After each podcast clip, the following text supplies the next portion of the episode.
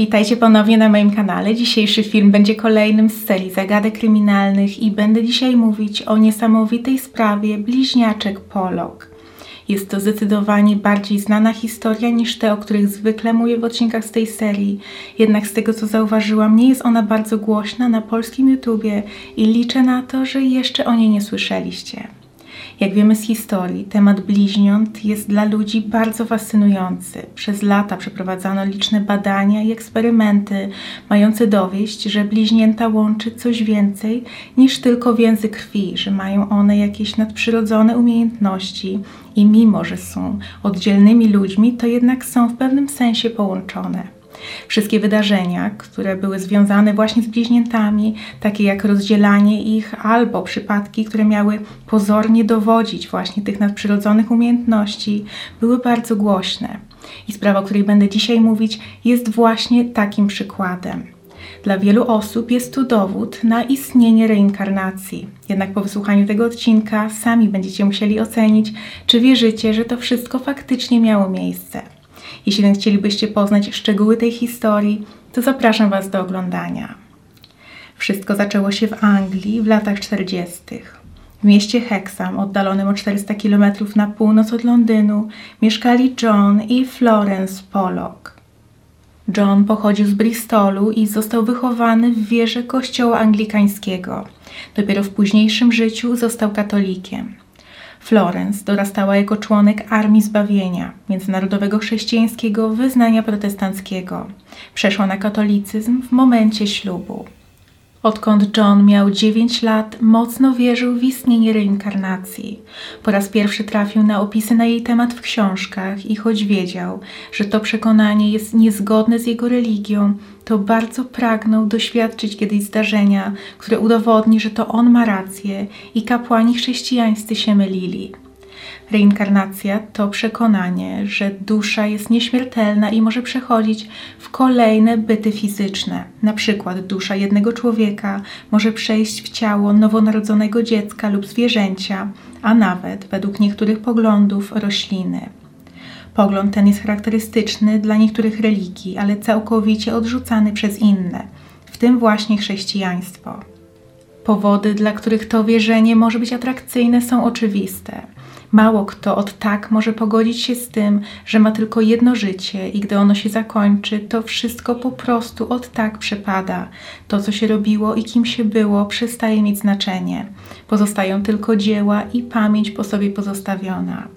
Możliwość odrodzenia się i posiadania wielu żyć jest znacznie bardziej łatwa do zaakceptowania dla większości osób.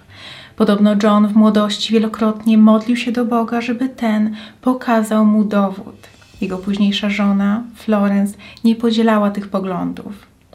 Państwo Polok ostatecznie doczekali się czwórki dzieci dwóch synów i dwóch córek. Ich trzecie dziecko, a pierwsza córka, przyszła na świat w 1946 roku. Dali jej na imię Joanna. W 1951 urodziła się Jacqueline. Życie rodzinne układało się idealnie. Dzieci miały szczęśliwe dzieciństwo i zapewnione odpowiednie warunki do rozwoju. Z biegiem lat dziewczynki stawały się coraz bardziej nierozłączne i zawsze bawiły się razem. Ich ulubionymi zabawami były przebieranki za postaci z książek oraz udawanie, że starsza, Joanna, jest matką Jacqueline. Młodsza sióstr w wieku trzech lat uległa drobnemu wypadkowi, który pozostawił jednak trwały ślad. Pewnego dnia potknęła się i wpadła do metalowego wiadra, uderzając się w czoło. Potem pozostała jej blizna nad prawym okiem. W tym czasie państwo Polok prowadzili wspólny spożywczy biznes. Zajmowali się przede wszystkim dostawą mleka. Przez większość dni tygodnia bliźniaczki pozostawały więc pod opieką babci od strony matki i bardzo się z nią zżyły. W tym czasie zawsze były bardzo pogodne i pełne energii.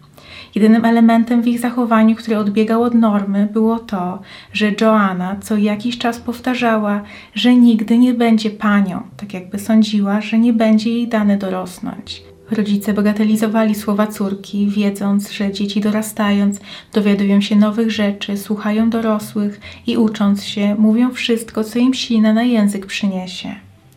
Państwo Polok wychowywali dzieci w wierze i co tydzień, czasem nawet częściej, rodzina udawała się na msze.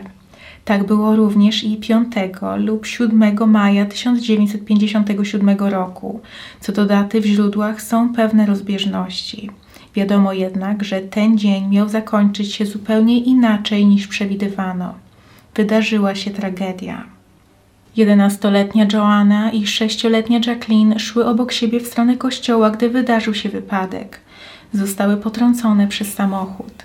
Okazało się, że kierowcą pojazdu była kobieta pod wpływem środków przeciwbólowych i uspokajających, która właśnie przeżyła swoją własną rodzinną tragedię i postanowiła umyślnie wjechać w mur.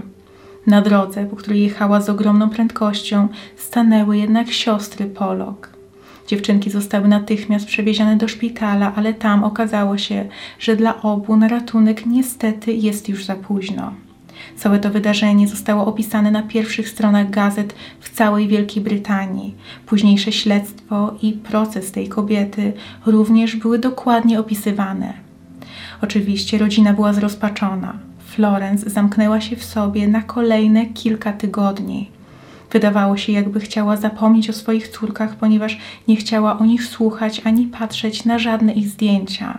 Najprawdopodobniej jednak po prostu sama myśl o dzieciach była dla niej zbyt trudna i za bardzo przytłaczająca. Tak jak wspomniałam wcześniej, John zawsze był bardzo uduchowionym człowiekiem. W tej sytuacji miał zupełnie inne podejście do tego, co się stało, niż żona. Przyznał, że prawie od początku czuł dziwny spokój. Myślał o córkach codziennie i jakby wiedział, że gdziekolwiek są, dobrze sobie poradzą. W kolejne dni coraz częściej zaczął także spędzać czas w jednym z pokoi w domu na piętrze, ponieważ twierdził, że będąc tam czuje się jakby był bliżej Joanny i Jacqueline. Te różnice w sposobie radzenia sobie z tym, co się stało, niekorzystnie wpłynęły na relacje Johna i Florence. Ich związek miał być poddany jeszcze większej próbie po tym, gdy mężczyzna zaczął twierdzić, że to, co się stało, to nie był przypadek i że może to być spełnienie jego modlitw z dzieciństwa. Jak można się domyślać, Florence była wściekła, gdy usłyszała, że mąż twierdził, że może to być znak od Boga i może to być właśnie ten dowód na istnienie reinkarnacji, na który czekał całe życie. On nie miał jednak zamiaru odpuścić, nawet widząc negatywną reakcję swojej żony. Twierdził, że będzie im dane mieć kolejne córki. 4 października 1958 roku, czyli rok i pięć miesięcy po stracie córek, małżeństwo powitało na świecie bliźniaczki. Przeważnie bliźnięta rodzą się w rodzinach, w których już wcześniej były przypadki ciąż mnogich, nie jest to oczywiście warunek, ale to dość nietypowe, żeby było inaczej. Podczas gdy Florence była w ciąży, również nic nie wskazywało na to, że urodzi więcej niż jedno dziecko. Lekarzom nie udało się tego wykryć. Jakby tego było mało, było to dokładnie to, co przewidział wcześniej John, że urodzą mu się kolejne dwie córki. Państwo Pollock dali im na imię Jennifer i Gillian. Florence nadal uważała, że to, co się stało, to tylko zbieg okoliczności. Bardzo sceptycznie podchodziła do teorii męża. Oczywiście urodzenie bliźniaczek było zaskoczeniem, ale na pewno nie dowodem na działanie nadprzyrodzonych sił. Z czasem jednak kobieta zaczęła zauważać coraz to kolejne nietypowe elementy. Na przykład to, że podczas gdy córki były praktycznie identyczne fizycznie, to różniły je znamiona. Jennifer urodziła się z ciemnobrązowym, okrągłym znamieniem na lewym boku. Takie samo nosiła Jacqueline, starsza z utraconych córek państwa Pollock. Podobnie było w przypadku śladu na czole, tożsamego z blizną, którą w tym miejscu nosiła Jacqueline. Warto wspomnieć, że nikt inny w rodzinie nie miał podobnych znamion, dlatego trudno powiedzieć, że było to po prostu dziedziczne, a z kolei tę bliznę dziewczynka zrobiła sobie podczas upadku, gdy miała kilka lat. Z biegiem miesięcy i lat córki rosły i rozwijały się zupełnie prawidłowo. Wkrótce zaczęły mówić, i to wtedy zaczęły się pojawiać kolejne, trudne do wyjaśnienia incydenty. Któregoś dnia Gillian wskazała na znamie na czole siostry i powiedziała: Zrobiłaś je, gdy wpadłaś do wiadra. Jeśli pamiętacie, to to właśnie dokładnie tak powstała ta blizna na czole Jacqueline. Po pewnym czasie córki zaczęły komunikować rodzicom chęć bawienia się konkretnymi zabawkami. Były w stanie je opisać, co było zadziwiające, ponieważ John i Florence wiedzieli, że nigdy ich nie widziały. Te przedmioty od lat znajdowały się w pudle na strychu, ponieważ kiedyś należały do Joanny i Jacqueline. Co ciekawe, bliźniaczki nie tylko były w stanie opisać te przedmioty, ale także nazywały te lalki i pluszaki imionami, które kiedyś nadały im ich starsze siostry. Rodzice nie wiedzieli, co zrobić. Naprawdę wydawało się, jakby ich córki ponownie się urodziły i zachowały pamięć swojego poprzedniego życia. Z czasem, gdy te prośby o zabawki nie ustawały, postanowili znieść pudło i dać bliźniaczkom się pobawić. W tym pudle jednak zabawki należące do Joanny i Jacqueline były pomieszane, ale gdy tylko zostały wysypane, bliźniatki zaczęły sortować je na dwie części, dokładnie tak jak kiedyś ich siostry. Gdy dziewczynki miały około 9 miesięcy, Polokowie przeprowadzili się z Hexam na wschód do Whitley Bay. Ponad trzy lata później rodzina odwiedziła stare strony i rodziców bardzo zaskoczyła reakcja córek na widok miejscowości. Zachowywały się, jakby dobrze ją znały i jakby były tam wielokrotnie. Od razu zaczęły kierować się w stronę parku i placu zabaw, o którego istnieniu nie powinny wiedzieć. Wspomniały także o tym, że były już kiedyś w tamtejszym opactwie pod nazwą Hexam Abbey. Wyglądało też na to, że pamiętały inne charakterystyczne miejsca w okolicy, w tym szkołę i przedszkole, którego kiedyś uczęszczały ich siostry. Z czasem na jaw zaczęło wychodzić coraz więcej podobieństw i były one coraz trudniejsze do wytłumaczenia. Na przykład to, że wiele lat wcześniej, podczas pracy przy dostarczaniu mleka, Florence nosiła charakterystyczny fartuch. Przestała pracować, gdy była jeszcze w ciąży z bliźniaczkami i one nigdy nie widziały tego ubrania. Jednak gdy miały około 4,5 roku, John założył ten fartuch podczas pracy w domu przy malowaniu i jedna z bliźniaczek zapytała go, dlaczego ma na sobie ubranie mamy. Absolutnie nie miały prawa tego pamiętać, ponieważ nigdy nie widziały Florence w tym stroju. Kolejnymi podobieństwami były upodobania dotyczące ubrań, kolorów, jedzenia, sposobów spędzania wolnego czasu czy gier. Bliźniaczki, choć były fizycznie do siebie bardzo podobne, to różniły się charakterami i wszystkie te różnice były cechami osobowości charakterystycznymi dla ich starszych sióstr, których nigdy nie poznały. Można było także zaobserwować, że obie miały lęk przed samochodami, zarówno przed ich dźwiękiem, jak i widokiem. Zawsze, gdy wychodziły na spacer z Florence, wzdrygały się, gdy obok przejeżdżał pojazd. Teoretycznie to akurat można wytłumaczyć tym, że właśnie Florence po tych traumatycznych wydarzeniach z przeszłości sama miała lęk przed pojazdami i może córki wyczuły tę niechęć i strachu matki i stało to się u nich wyuczone.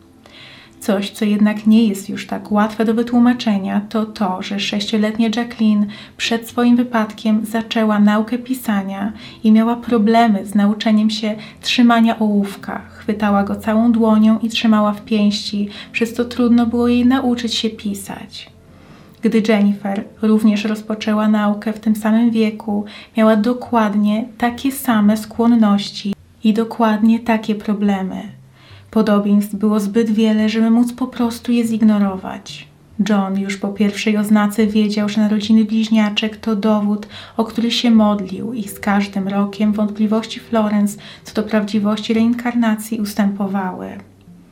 Gillian urodziła się 10 minut przed Jennifer, ale mimo, że były w tym samym wieku, Gillian wydawała się znacznie bardziej dojrzała, jakby była starsza.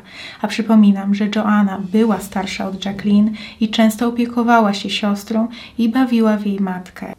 Tak jak wspominałam, podczas gdy babcia ze strony matki była bardzo zaangażowana w wychowanie Joanny i Jacqueline, to gdy na świat przyszły bliźniaczki, Florence już nie pracowała i mogła całą swoją uwagę poświęcić dzieciom.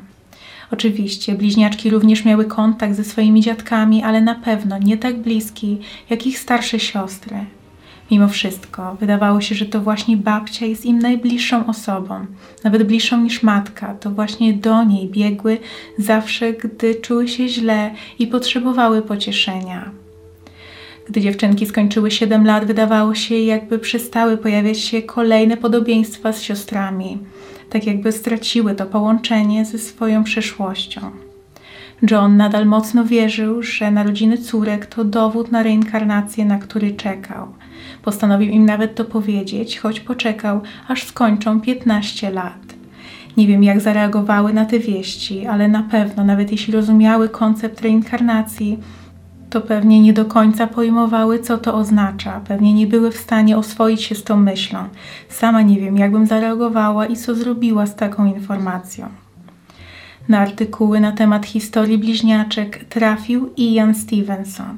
Mężczyznę bardzo zainteresował temat możliwego dowodu reinkarnacji i postanowił zbadać tę sprawę.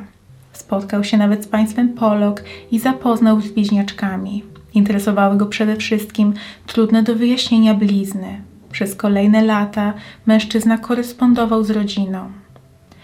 Florence Pollock zmarła w 1979 roku. Stevenson wspierał Johna w tym trudnym czasie i do tego momentu zdążył stać się przyjacielem rodziny. Sporadycznie odwiedzał Johna i jego drugą żonę.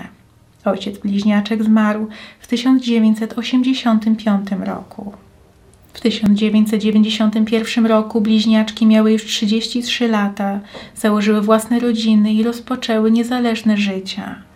Możliwe, że gdzieś z tyłu głowy towarzyszyły im myśli o tym, co kiedyś powiedział im ojciec, ale to na pewno nie wpływało na ich codzienność. Tak było do czasu, aż Gillian doświadczyła wizji. Zobaczyła w niej siebie jako małą dziewczynkę bawiącą się w piaskownicy przed domem.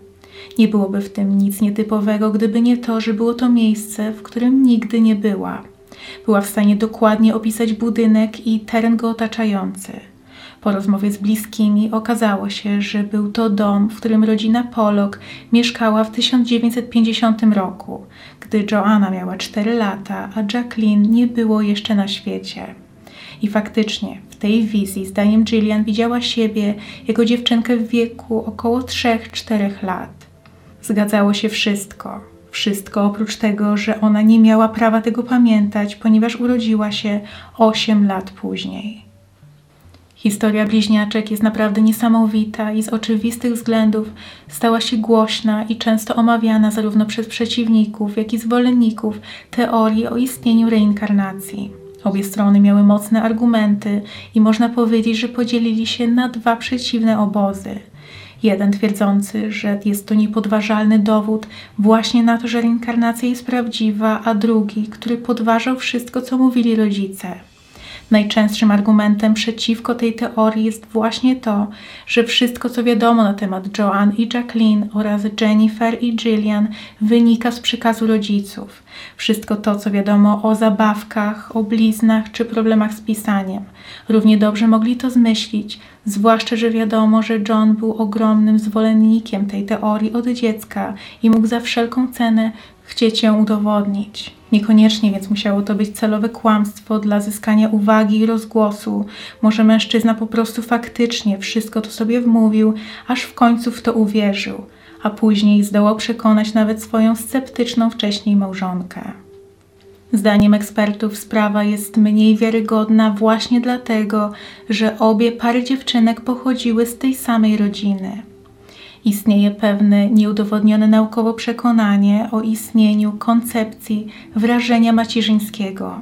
Opiera się ona na tym, że matka może wywrzeć mentalny wpływ na swoje dziecko poprzez to, co robi, ale także myśli w trakcie trwania ciąży. W takim wypadku Florence mogła w pewnym sensie przekazać bliźniaczkom informacje na temat tego, co stało się z jej siostrami, ponieważ bez wątpienia bardzo często wracała myślami do tych wydarzeń. Ponadto małżeństwo na pewno często rozmawiało o reinkarnacji i to także mogło mieć wpływ na tę sytuację. Elementem całej tej układanki, który jest najtrudniejszy do wytłumaczenia, są blizny i znamiona. Trudno wytłumaczyć, dlaczego jedna z bliźniaczek jednojajowych odziedziczyła blizny po starszej o kilka lat siostrze. Zwolennicy teorii o reinkarnacji podkreślają, że to właśnie blizny i znamiona są najczęstszymi wyznacznikami i dowodami. Ten aspekt pozostaje jednak niepotwierdzony, ponieważ nie da się znaleźć w internecie zdjęć przedstawiających porównanie tych blizn i znamion obu dziewczynek. Nigdy nie uda się ze stuprocentową pewnością stwierdzić, czy wydarzenia te są prawdziwe. Zawsze znajdą się osoby całkowicie przekonane i sceptycy. Jak zwykle w przypadku spraw, które zawierają pewien element fantastyczny i nadprzyrodzony, ja raczej jestem po stronie sceptyków. Niełatwo jest przekonać mnie do uwierzenia w coś, czego nie mogę zobaczyć na własne oczy. Nie twierdzę oczywiście, że argumenty rodziny Polok nie są przekonujące, ale gdyby tylko istniała możliwość potwierdzenia chociaż jednego z nich, gdyby na przykład istniały nagrania Joanny i Jacqueline i porównania ich z młodszymi siostrami. Ale niestety w tej sprawie trzeba uwierzyć na słowo. Także proszę dajcie mi znać w komentarzach, co wy o tym sądzicie. Czy jesteście może mniejszymi niedowiarkami niż ja? Podzielcie się swoimi opiniami w komentarzach, jak również jeśli macie propozycje o jakich innych sprawach mogłabym powiedzieć w kolejnych odcinkach z tej serii. A teraz bardzo dziękuję Wam za oglądanie i do zobaczenia. Cześć!